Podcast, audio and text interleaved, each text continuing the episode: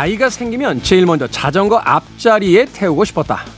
어렸을 때 내 얼굴에 부딪히던 그 바람과 불빛과 거리의 냄새를 아이에게도 전해주고 싶었다.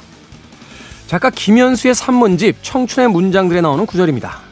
작가에게 있어서 그 순간의 기억들이야말로 아버지로부터 받은 가장 소중한 것이며 시간이 흘러도 오랫도록 사라지지 않는 것이기 때문입니다. 우리가 서로에게 물려주고 또 물려받아야 할 것들이 무엇인지 다시 한번 생각해 보게 되는 가정의 달 5월입니다.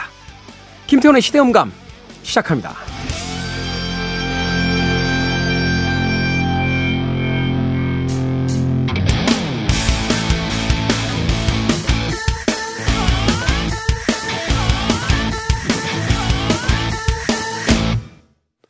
그래도 주말은 온다. 시대를 읽는 음악 감상회 시대음감 김태훈입니다. 자, 김현수 작가가 이 딸아이와 함께 자전거를 타게 된 건 어릴 적 아버지가 남겨준 소중한 기억 때문이라고 하는데요. 우리는 세대를 계속해서 이어가면서 지난날의 기억들을 추억 삼아서 다음 세대에게 전달해 주는 것이 아닐까 하는 생각을 해봤습니다. 저는 아이가 없기 때문인지 몰라도 다른 사람들, 이 아이를 키우는 분들의 이야기를 들어보니까요. 이 보조 바퀴를 떼고 나서 두 바퀴로 아이가 자전거를 처음 타기 시작했을 때 굉장히 묘한 기분이 든다라고 해요. 마치 세상에 아이를 내보내는 그 첫 번째 예행 연습을 하는 듯한 그런 기분을 느낄 때가 있다라고 합니다. 그런 면에서 본다라면 부모들이 자전거를 가르쳐 준다는 건 참 깊은 의미가 있는 것 같아요. 자기들도 넘어지며 쓰러지며 배웠던 것을 아이들에게 아주 소중한 추억과 기억으로서 전달해 주는 거니까 그것이야말로 나이가 들고 나서 그 구구절절한 잔소리들보다 부모가 아이들에게 남겨줘야 될 것이 아닌가 하는 생각 다시 한번 해 봤습니다. 자, 김태훈의 시대음감, 시대 이슈들 새로운 시선과 음악으로 풀어봅니다. 토요일과 일요일, 일라디오에서 낮 2시 5분, 밤 10시 5분 하루에 두 번 방송이 되고요. 한민족 방송에서는 낮 1시 10분 방송이 됩니다. 팟캐스트로는 언제 어디서든 함께 하실 수 있습니다. 자전거 이야기가 나온 김에 이 곡 한 곡 들려드립니다. 잉글버트 험버딩크의 레 비스클레트 드 벨시즈.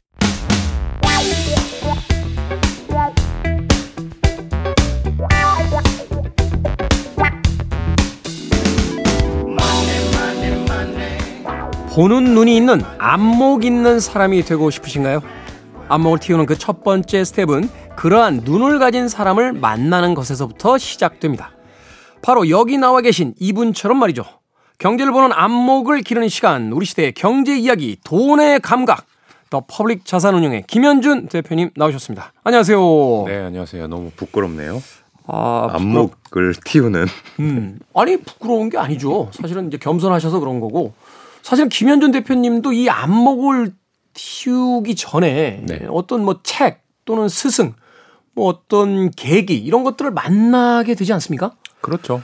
네, 김현준 대표님에게 가장 큰 영향을 주었던 건 뭡니까?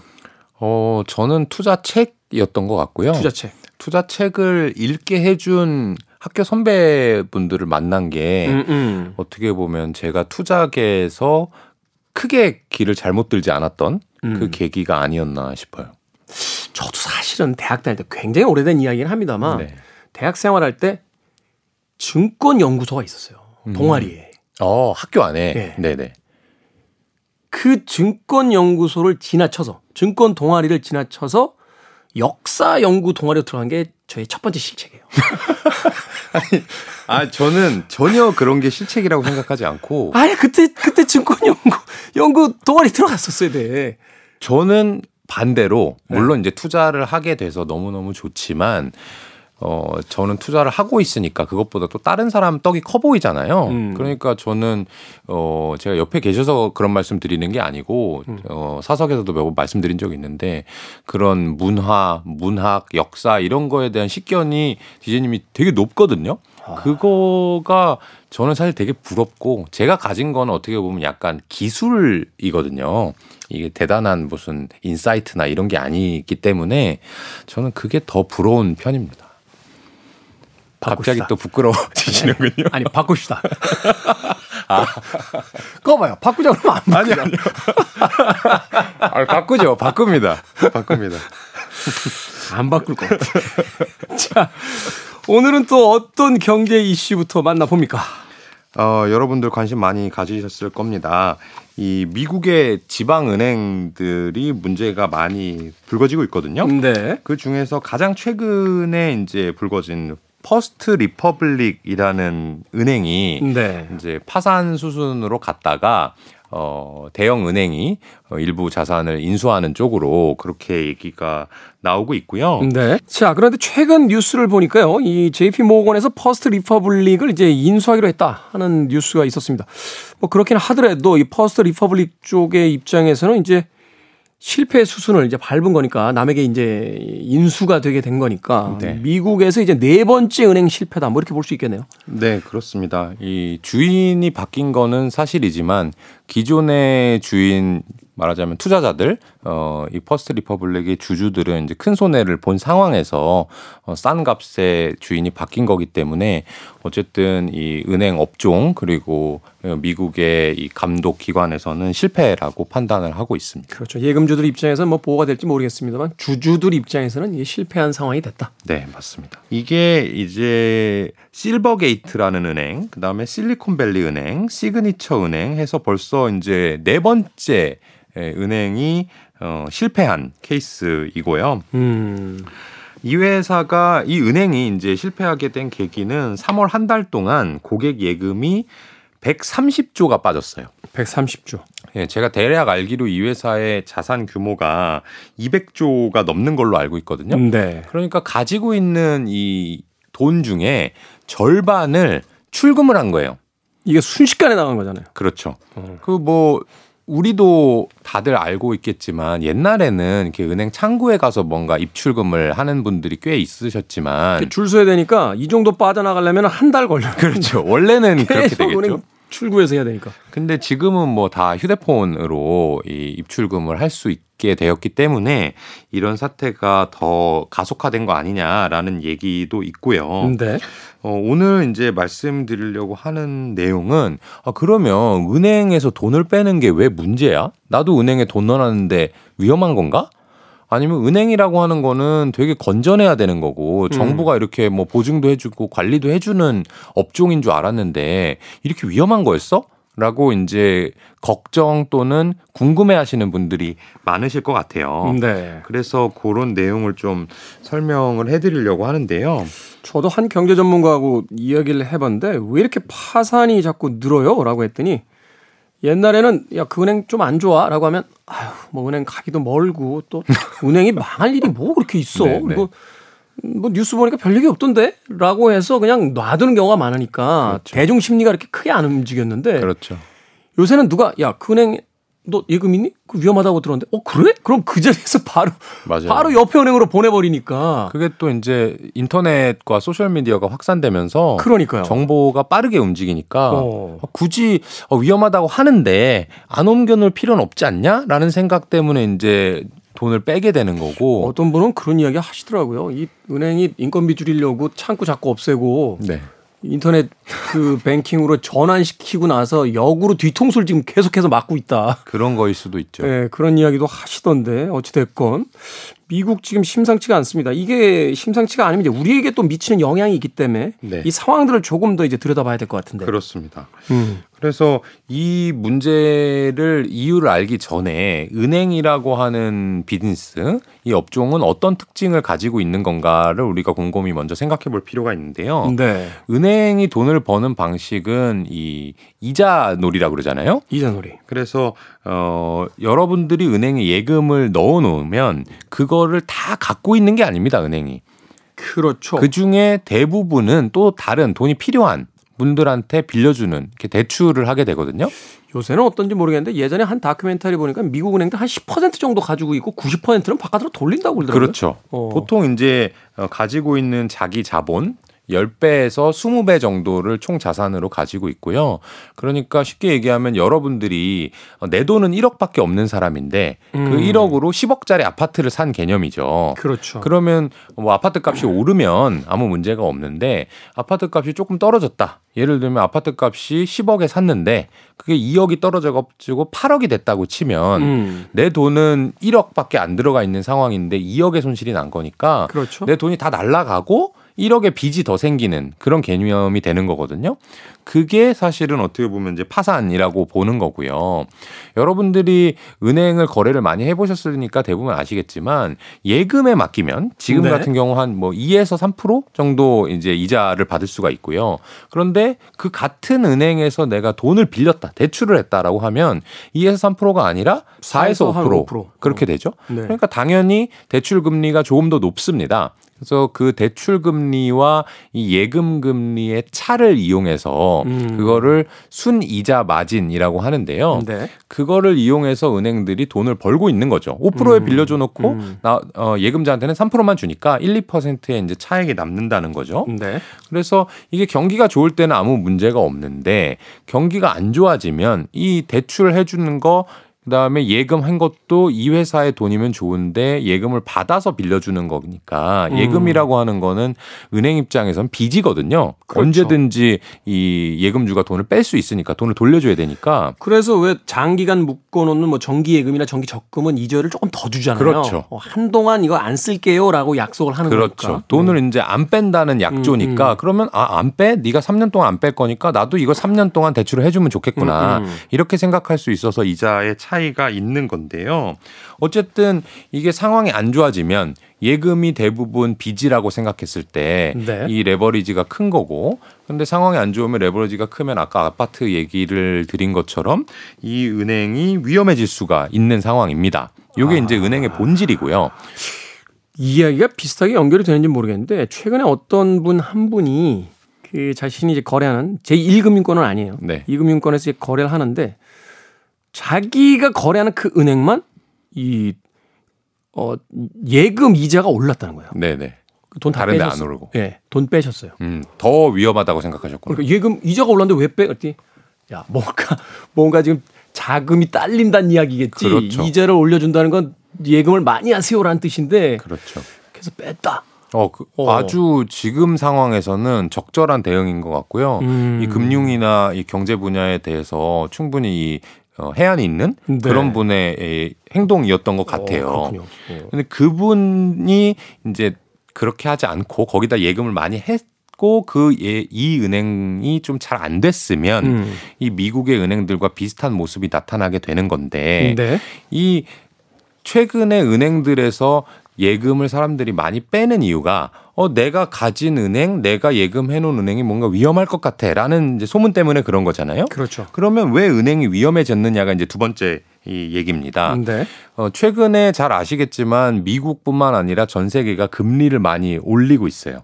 금리 올리고 급격하게 네. 올리고 있죠 지금. 그렇죠. 어, 유례 없을 정도로 빠른 속도로 금리를 올리고 있는데 거의 미국 한 4% 올라가지 않습니까? 그렇죠. 지금 음. 이제 5%대까지 음, 음. 올라간다는 얘기가 있고요. 금리가 올라가면 은행 입장에서 원래는 좋아야 됩니다. 왜냐하면 대출을 해줘서 받을 수 있는 돈이 많아진다는 많아지니까. 거거든요. 네. 그런데 이들이 가지고 있는 어, 대출해주지 않고 일부 투자를 해는 채권들이 있거든요. 네. 이 채권들은 금리와 반대로 가격이 움직이게 돼요. 그렇죠. 근데 금리가 많이 올랐으니까 채권의 가격이 많이 떨어진 겁니다. 은행들이 사실 투자에 실패를 하고 있는 거죠. 지금. 투자에 실패한 겁니다. 채권 투자에 크게 실패를 한 거고요. 아까 말씀드렸던 것처럼 레버리지를 많이 쓰고 있는 업종인데 투자에 실패를 해놓으니까 음. 이 자기 자본이 위태위태해지게 된 거죠. 네. 그런 상황에서 이런 소문이 도니까 아까 지인이 잘 결정하셨지만 대부분은 똑같이 선택을 한 거죠. 어, 그래? 그러면 이 은행이 채권으로 손실을 봤어? 그럼 내 예금이 돌려주지 못할 수도 있겠네? 음. 그러니까 내가 먼저 가서 돈을 빼야지. 라고 하는 걸 뱅크런이라고 하거든요. 뱅크런. 그래서 예금주들이 예금을 또 많이 빼기 시작하니까 어떻게 해야 되냐면 기존에 본인들이 투자해 놨던 거, 대출해 놨던 거를 급격히 회수를 해야 되잖아요. 그렇죠. 근데 돈을 빌려준다고 해놓고 바로 뺀다고 하면 그것도 문제가 생기기 때문에 거기에서도 또 손실을 인식을 해야 되는 거고 음. 예금이 빠져나가면 사실은 돈을 돌려줘야 되는 건데 이 회사가 아까 말씀드린 것처럼 모두 갖고 있는 게 아니고 다른 데다 투자해 놓고 대출해 놨다고 그랬잖아요. 네. 그러니까 예금주가 가서 돈 돌려줘 했는데 돈을 못 돌려주겠습니다 하는 게 말하자면 파산이고 은행 실패 의 사례가 되는 거죠. 음. 그래서 사실은 지금 금리가 많이 높은 상황이고 앞으로는 금리가 오르냐 떨어지냐 둘 중에 하나만 결정해봐라 하면 떨어진 쪽에 베팅하는 게 맞는 상황입니다. 네. 그러니까 시간을 주면 은행한테 시간을 주면 분명히 해결될 수 있는 일이긴 하거든요. 음. 그런데 아까 얘기 나눈 것처럼 이 사람들이 너무 정보에 빠르고 네. 내 돈을 지킬 수 있는 그런 여러 가지 옵션들이 많이 생긴 시대이기 때문에 이렇게 줄줄이 문제가 생기고 있는 거고요. 사실 그래서 우리나라에서도 최근에 이 은행에서 보장해 주는 돈, 국가가 보장해 주는 돈이잖아요. 이게 5천만 원까지 이제 예금자 보호법으로 되어 있는 걸로 알고 네, 있는데 네, 네.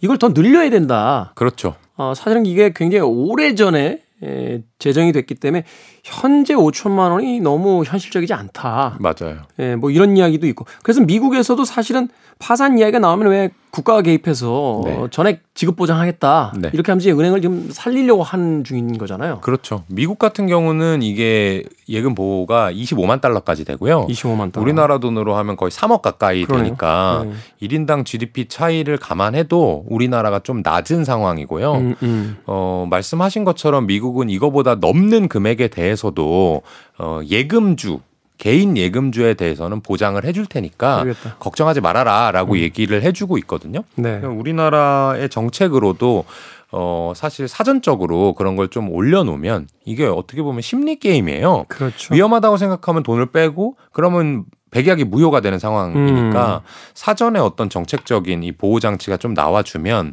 어, 모두가 안전하다고 생각할 거고 그러면 은행들한테 문제가 안 일어날 거고 그러면 은행이나 예금주나 은행의 투자자들한테도 모두 좋은 그런 상황일 것 같네요. 음, 그렇군요. 사실 참 진짜 앞서 말씀하신 것처럼 그 심리 게임이라는 게 사실 아무것도 아닌 일인데도 한 번 이 시장에서의 심리선을 타기 시작하면 네. 거대한 어떤 폭풍이 오게 돼. 과거에는 저쪽부터 천천히 오는 게 보였다라면 네, 네. 이제는 뭐 SNS에 기사 한 줄 혹은 루머 한 줄만 떠도 며칠 상관에 이런 일이 발생하더라고요. 또 한 개인이 최근에는 이제 은행을 한두 군데만 사용하는 게 아니라 한 서너 군데씩 쓰니까 그렇죠. 뭐 여기 있는 거 이쪽으로 옮기지 뭐 그렇죠. 이런 어떤 그 상황이 되잖아요. 맞아요. 저도 얼마 전에 뭐 좀 해봤는데 한 2분이면 옮깁니다. 그렇죠. 휴대폰 켜가지고. 그러니까 결국은 생각을 해보면 그런 일이 벌어졌을 때 이 인터넷에 취약한 계층이나 정보에 그렇게 밟지 않은 사람들이 오히려 네. 더 손해를 보게 되는 이런 상황들이 벌어지니까 그렇죠. 그렇죠. 이건 국가 차원에서도 뭔가 좀 예방책이라든지 안전장치를 좀 만들어야 되는 게 아닌가 하는 네. 생각 해보게 됩니다.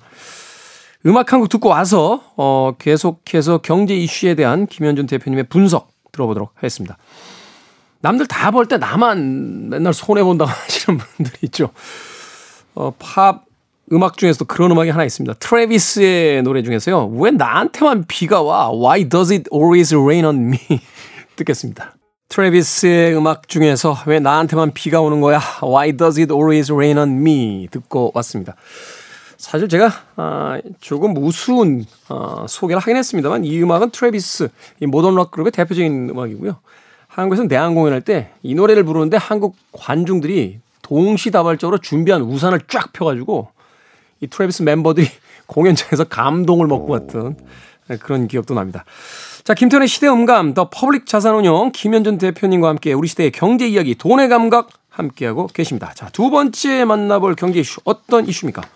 어, 보잉 737 맥스가 부품 품질 문제로 생산 및 인도를 중단했다는 기사를 가져왔고요. 국내 기종에서도 많지 않습니까? 737? 그럼요. 어. 이뭐 전 세계에서 비행기, 항공기를 가장 많이 만드는 회사가 보잉이고요. 네. 이 보잉 737 맥스는 이 중형 기종 중에서 이 보잉사가 최근에 가장 적극적으로 판매를 하고 있는 그런 음. 기종입니다. 그래서 어 지난 1분기 이 경쟁사인 에어버스를 제치면서 상승 중으로 보였던 보잉이 737 어, 맥스라는 기종에서 품질 문제가 발생하면서 판매 및 인도가 좀 지연될 것으로 어, 예고했다고 하고요. 음. 기체 후방 동체에 있는 브래킷이라는 부품에 관련이 있는 것으로 전해졌습니다. 그래서 이 보잉 737 맥스는 지금 우리나라 항공사들도 이미 운항을 하고 있는 기종이기 때문에 네. 청취자분들께서 걱정하실까봐 어, 조금 자세히 말씀드려 보면은 이 스피릿 에어로시스템즈라고 하는 회사가 이 부품을 만들고요. 네. 그거를 보잉이라는 회사에 공급을 하면 보잉이 항공기를 만들고 이 연방 항공청 FAA의 승인을 받아서 이제 항공사한테 인도하는 그런 절차를 가지게 되는데요. 이 보잉과 연방 항공청은 이 문제가 비행 안전에 영향을 미치는 것은 아니다라고 밝혔고요. 음. 다만 어 아직까지는 해결하는데 시간이 조금 걸린다. 왜 문제가 별거 아닌데 시간이 걸리느냐라고 이제 물어보니까 이 항공기 내부 깊숙한 곳에 있는 부품이기 아, 때문에 이게 수리를 하려면 다 뜯어내야 되는 상황이군요. 그런 것 같습니다. 음. 그래서 조금 시간이 걸린다라고는 하지만 일단 안전에 문제가 있는 것은 아니라고 하고요. 갑자기 왜 이 항공사 뭐 항공기 부품 이런 얘기를 하느냐? 어 나는 어 사실 잘 관련이 없는 것 같다라고 생각하시는 청취자분들도 있으실 것 같습니다. 음. 하지만 어 여러분들과 아주 관련 있는 얘기만 저는 보통 하니까 어, 이 항공기가 인도가 지연되면요. 항공사들한테 문제가 생깁니다. 항공사들한테 문제가 생긴다. 네. 항공사들은 이 보잉이나 에어버스의 고객이죠. 그들한테 그렇죠. 비행기를 사오거나 임대해가지고 어 다시 거기에 이제 승객이나 화물을 태워서 돈을 받는 게 항공사잖아요. 그렇죠. 그런데 우리가 이 코로나19 대유행 이후에 경제가 재개되면서 어 여러 가지로 여행 수요가 지금 폭발하고 있는 상황입니다. 네. 항공사들은 최근 한 2, 3년간 큰 적자에 시달리기도 했고요. 뭐 거의 여행이 다 전 세계적으로 멈춰 섰으니까요. 그러니까 뭐 당연히 돈을 벌기가 어려운 상황이었잖아요. 네. 그러고 나서 이제 아 2023년에는 좀 돈을 벌어 보겠구나라고 이제 생각하고 있던 참이었단 말이죠. 네. 그래서 수요가 많아진 상황이니까 항공기도 좀 많이 도입을 해서 어 예전보다 승객을 더 많이 나르고 그래서 몇 년 동안 돈을 못 벌었던 거를 이번에 좀 절치부심 만회를 해보고자 생각을 했던 것인데 여행 성수기를 앞두고 이 항공기 인도가 늦어지게 되니까 이 경영 개선을 기대하고 있던 항공사 측에서는 조금 어려움을 겪게 되는 거고요. 음. 어, 그 중에 대표적인 회사가 미국의 사우스 웨스트 항공이라고 우리나라로 말하면 뭐 제주에어 또는 뭐 진에어 뭐 네. 뭐 이런 회사들과 비슷한 저비용 항공사 중에 대표 회사가 있거든요. LCC라고 하나요? 어, 네네. 어, 이 회사는 음. 제가 이 약어까지는 잘 모르겠습니다. 음, 그런데 음. 이 보잉의 항공기만 이용해요. 사우스 웨스트 항공 같은 네. 경우에는. 그리고 최근에는 이 737 맥스를 많이 인도를 받아서 이걸로 돈을 많이 벌어 보겠다라고 계획을 세운 상황인데 음. 이 회사한테 이게 좀 지장이 가게 되는 거죠. 그러네요. 근데 이렇게 되면 어 우리 소비자라든지 투자자한테는 어떤 implication이 있느냐라고 생각을 해보면 처음에는 이 아까 말씀드렸던 부품 회사 같은 경우는 판매가 좀 줄겠죠. 그렇겠죠. 그리고 보잉 같은 경우도 그 부품이 없으면 항공기를 많이 못 파니까 조금 매출액이라든지 떨어지겠죠. 줄어들겠죠. 근데 반대로 그러면 보잉의 항공기만 있나? 에어버스도 있잖아.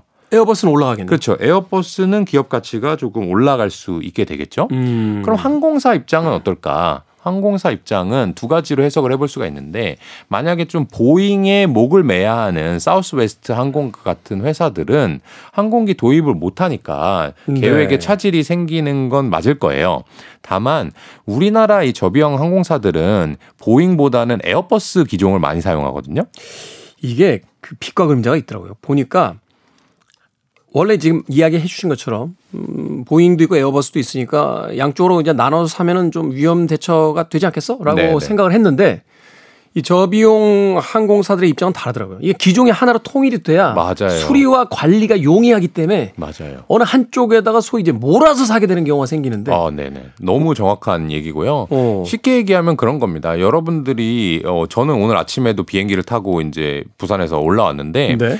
그 비행기가 모양이 똑같아야 음. 쉽게 얘기하면 청소하기도 쉽고요. 어. 기내식을 나눠주기도 쉽고요. 음, 음. 정비라든지 조종하는 거 또는 우리가 이제 타면은 이 뭐 마스크가 위에서 내려옵니다. 음, 음, 음, 음. 이뭐 조끼를 어떻게 입으세요. 이렇게 가르쳐 주시잖아요. 네. 그런 것도 방식이 하나인 것과 두 개인 거는 이 승무원의 교육이라든지 이런 거에도 어, 큰 영향을 주기 때문에 보통 저비용 항공사는 기종을 통일하는 거를 훨씬 더 선호를 하고요. 그렇더라고요. 다행히도 우리나라 항공사들 같은 경우에는 이제 에어버스 기종을 많이 사용을 하고 많이 있어요. 어. 그래서 어, 우리나라 항공사 입장에서는 나쁘지 않은 그런 상황이고 그럼 우리나라 항공사가 서울, 부산, 뭐 서울, 제주만 가냐? 어, 저비용 항공사들 요새 일본이라든지 중국, 동남아 많이 가고 있거든요. 그렇죠. 그러면 그쪽에 있는 경쟁 항공기들이 분명히 있을 거란 말이죠. 음. 근데 그들이 예를 들어서 사우스 웨스트처럼 어, 보잉 항공기를 많이 사용하고 있다면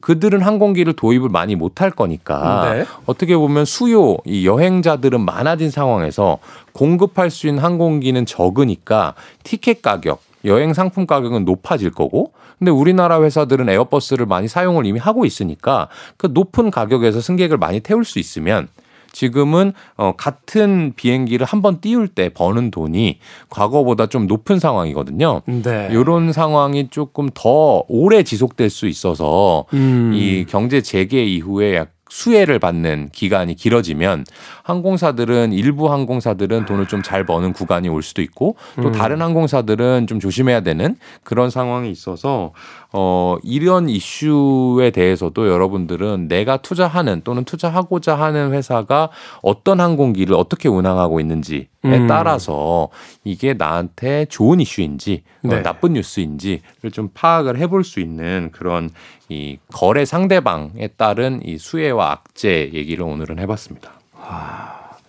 예, 그렇군요. 그러니까 학교 앞에 떡볶이 집이 두 개가 있는데 하나는 밀떡을 쓰고 하나는 쌀떡을 쓴단 말이에요. 네네. 밀가루 가격이 올라가면 네. 이제 원가 부담이 생기니까 그렇죠. 쌀떡을 쓰는 가게가 돈을 벌 수밖에 없는 상황이 되는 거고 그렇죠. 그쪽으로 또 많이 몰릴 네, 테니까. 그렇죠. 근데 이제 밀떡과 쌀떡을 쓰는데 전반적으로 금액이 다 올라가 버리면 그럼 이제 두 회사가 다 힘들어지니까 산업 전체에 어떤 그렇죠. 영향을 주게 될 거고. 그렇죠. 그러니까 우리가 어떤 하나의 그 이슈가 등장했을 때 이게 이 산업 전체에 연관되는 건지 음. 이 산업 안에 있는 기업들 중에서 어느 기업은 말하자면 수혜를 입고 어느 기업은 손해를 보게 되는 건지 네. 이걸 이제 일단 분석을 해보면 그렇죠. 답이 좀 나오겠네요. 그러니까 지금 말씀해주신 그 떡볶이집의 예가 정확한 예가 될 것 같은데 어. 조금만 부연을 해보면 예를 들면 밀떡집, 쌀떡집이 있다고 치고 네. 밀 가격이 너무 많이 오른 거예요. 음, 음. 그래서 떡볶이 1인분이 원래 3,000원이었는데 음. 이 밀떡집은 밀가루가 너무 올라서 5,000원을 안 받으면 손해가 나게 생긴 거예요. 음, 음. 그럼 5,000원을 올렸단 말이죠. 네. 그럼 쌀떡집 입장에서는 3,000원도 안 해도 되고 음. 한 4,000원까지 올리면 가격 경쟁이 생기니까. 그렇죠. 쌀 가격은 안 올랐지만 가격을 좀 더 올릴 수 있고 그러면 소비자 입장에서 어 밀떡 5천 원, 쌀떡 4천 원? 그럼 음. 수요자도 많아지잖아요. 그렇죠. 이렇게 되는 그래서 아, 항공사들 중에 에어버스를 잘 운용하는 회사들은 어, 당분간 좀 수혜를 볼 수도 있을 것 같습니다. 소비자 입장에서는 또 요금 올라간다는 소리 들리면서 그렇죠, 그렇죠. 그러니까 뭐 여행을 이제 올해 또 많이 가실 텐데 가시고 계시고 돈을 좀 벌어서 벌어서 가보면 어떨까 하는 생각을 해봅니다.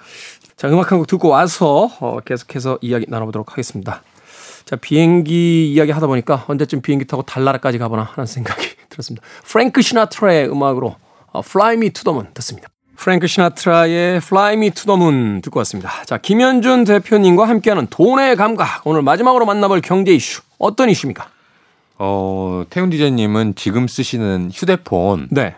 어디서 어떤 절차를 거쳐서 하셨습니까? 집 앞에 상가에 가서 네. 대부분 제가 이제 휴대폰을 바꿀 때는 아, 술 마시고 잃어버리거나 아, 아 그럼 급해서 사야 되죠. 급하게 사야 되니까.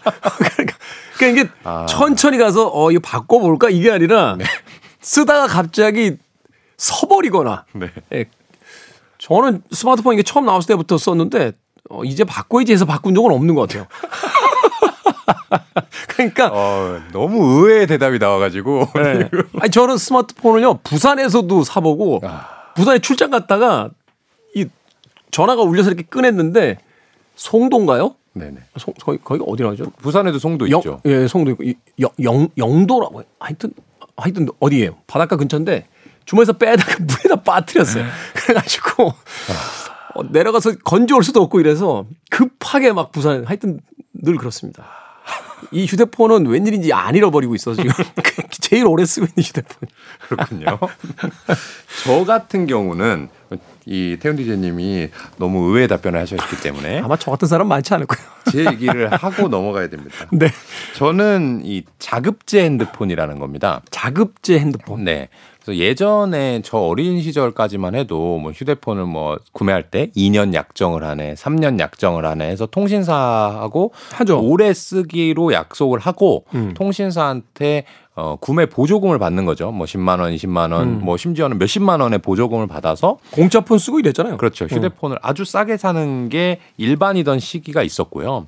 근데 지금 제가 쓰는 이 휴대폰은 그냥 이 전자회사 매장에 가서요. 그냥 핸드폰을 정가를 주고 사고요. 네. 그다음에 제가 어, 거래를 하고 있는 그 통신사한테 가서 내가 휴대폰을 바꿨으니까 이 요금제를 이렇게 합시다라고 하는 그런 이 유심을 바꾸는 음. 그 절차만 가지고 쓰는 상황인데 이걸 아 그래요? 자급제 폰이라고 하거든요. 오, 내가 그냥 휴대폰을 사서 그 이제 통신업체 그 지점에 가서 네. 유심을 하나 사서 끼입시다 이렇게 해버리면 된다고요. 그거를 기기 교체만 아, 한다고 표현을 하는데 네. 요새는 그렇게 하시는 분들도 정말 많아졌습니다. 그러면 음. 이 2년 약정, 3년 약정 해가지고 예전에 이제 속된 말로 버스폰이다 해서 버스 왔을 때 안 타면 놓치니까 음. 이 불법 보조금이 기승을 부릴 때 핸드폰을 음. 싸게 공짜로 사야 된다라고 해서 버스폰 버스폰 했던 때가 있었는데 그 시기의 기억을 한번 되살려 보려고 해요. 그게 어 우리나라에서 유명한 전자제품 매장이 있는 곳이 용산 이 하나 있었고요. 근데 뭐 이게 대명사죠? 용산 그렇죠. 전자상가? 그리고 이 테크노마트 아 테크노마트 있죠. 라고 해가지고 강변역 쪽에 네. 있었잖아요. 그 두 곳이 어떻게 보면 이 전자제품의 성지였습니다. 맞아요. 그래서 네. 저도 어릴 때 그랬듯이 좀 이제 어린 친구들이나 전자제품에 관심이 많은 사람들 그리고 가성비 이런 거를 많이 따지시는 분들은 거기에 발품을 열심히 팔아가지고 음. 이제 핸드폰을 조금이라도 싸게 사보려는 그런 일들이 있었는데요. 네. 반대로 어, 내가 핸드폰을 사긴 사야 되는데 용산이나 테크노마트가 싸대라고 해서 이제 그냥 무심결에 가신 분들은 무심결에. 또 이제 속된 말로 호갱 당한다고 하잖아요. 아 그런 그- 경우가 또 있나요? 예, 이제 핸드폰을 싸게 주는 척을 하면서 거기 이제 판매하시는 분들이 뭐 요금제를 비싼 걸 권한다든지 음. 부가 서비스를 여러 개 붙인다든지 네. 아니면 어, 월 단위로는 싼 것처럼 보이지만 할부 개월수가 막 60개월씩 돼 있어가지고 총 금액은 되게 비싸다든지 음. 해서 이 전자제품에 조금 관심이 없으신 분들은 이 휴대폰을 사는 것 자체가 어, 내가 사기당하는 건 아닐까? 어, 내가 좀 이 돈을 헛 돈을 쓰는 거 아닐까라는 걱정이 들면서 음. 오히려 불편하고 어렵고 걱정됐던 그런 행위 중에 하나였단 말이죠. 네. 그런데 저처럼 이제 휴대폰을 자급제로 또는 온라인으로 그냥 구매하는 비중이 계속해서 커지고 있고요.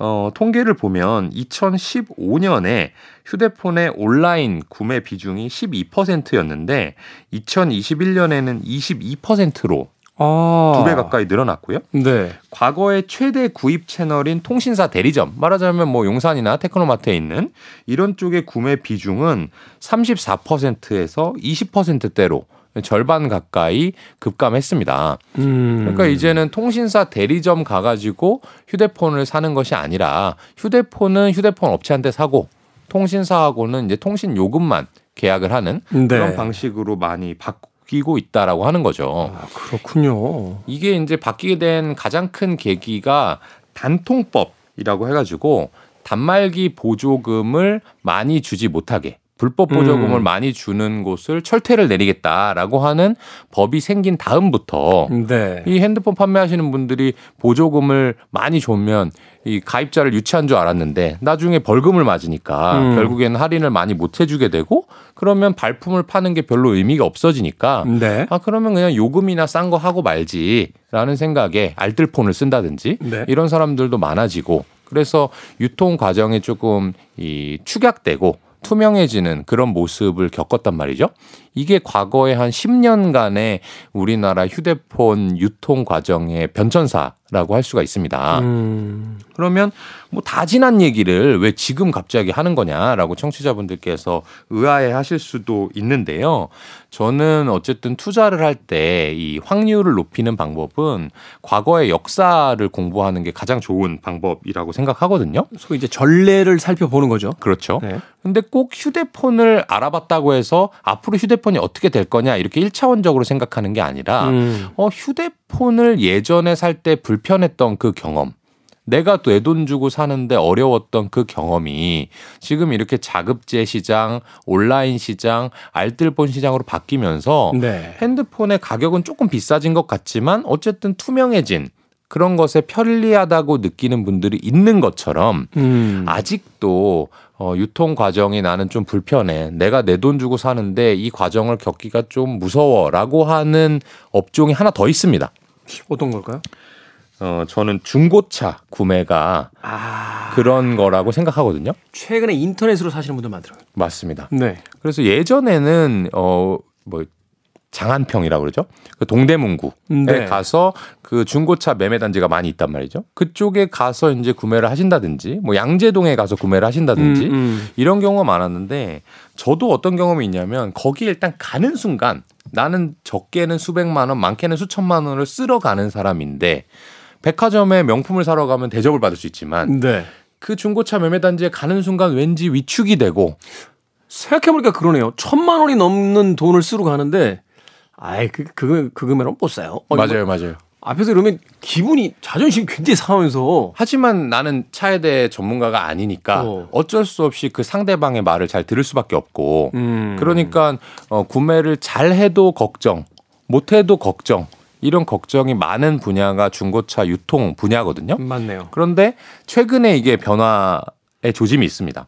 어, 우리나라에서 이 현대차를 비롯해 가지고 인증 중고차 제도라고 해서 네. 이 직접 제조사가 내가 보증하는 중고차 매매를 해주겠다라고 하는 제도들을 우리나라 대기업도 진출할 수 있도록 허락한 첫 해입니다. 올해가 음, 음. 그렇게 되면 아마도 그들은 단가를 조금 비싸게 팔 수는 있을 거예요 중고차를 음, 음. 아무래도 뭐 여러 가지 어떤 시스템적인 보완을 했을 테니까 그렇죠. 하지만 우리가 중고차 살 때 문제가 되는 게 값이 싸서 문제가 되나 비싸게 서 문제가 되냐라고 하면 보통은 싸게 산 다음에 뒤탈나는 게 더 큰 문제거든요. 천만 원, 이천만 원짜리 사는데 50만 원 더 쓰더라도 안전한 걸 살려고 하겠죠. 그렇죠. 네. 그렇게 하다 보면 아마도 이번에 이 대기업의 진출이 이 중고차 업종을 조금 투명하고 어, 음. 어, 우리가 신뢰할 수 있는 그런 업종으로 바꿔줄 수 있는 그런 계기가 되지 않을까.